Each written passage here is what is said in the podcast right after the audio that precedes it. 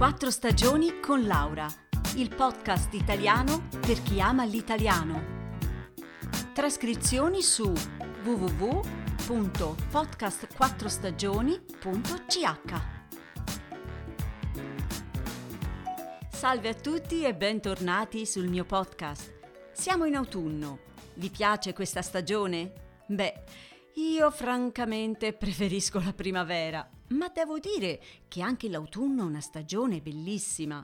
I colori degli alberi, i profumi del bosco e poi le cose buonissime da mangiare tipiche di questo periodo. Castagne, funghi, mmm... E dai, mangiare è sempre un piacere. Ma attenzione, oggi c'è chi la pensa diversamente, cioè che cucinare sia una perdita di tempo, energia e denaro. Hm. Alcuni anni fa un programmatore americano di software ha inventato un cocktail di polveri in grado di sostituire pasta, verdura, uova, carne, insomma tutti gli alimenti. Un miscuglio senza odore che secondo lui potrebbe un giorno nutrire l'umanità intera, evitando l'obesità e la denutrizione al tempo stesso. Che cosa contiene? Eh, vitamine, sali minerali, proteine, carboidrati, fibre, poche calorie. Una miscela studiata con attenzione. Lui aggiunge acqua a questa polvere ogni giorno e mangia in modo tradizionale solo due volte alla settimana. A suo giudizio si sente benissimo, è pieno di energia e le sue analisi sono buone. Non dovermi preoccupare del cibo è meraviglioso, niente supermercato, niente piatti da lavare, ho un sacco di tempo in più, dice lui. Ha fondato una startup e vende il suo preparato in tutto il mondo.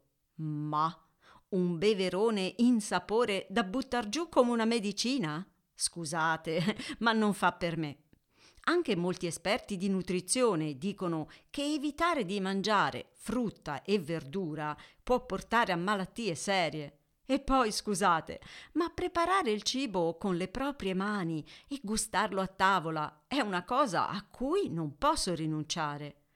Chissà se davvero questi preparati avranno un futuro nel nostro mondo sempre più inquinato. A breve termine, però, mi sento di dare un consiglio al giovane informatico.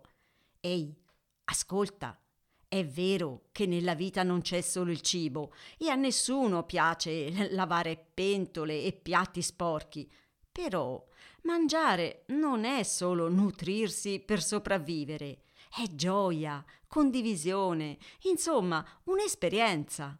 E voi amici, che ne pensate? Riuscireste a bere un litro di non so che e a rinunciare ai cibi tradizionali? Hm, chissà, forse fra cento anni sarà normale? Meglio non pensarci. Un saluto da Laura e a presto!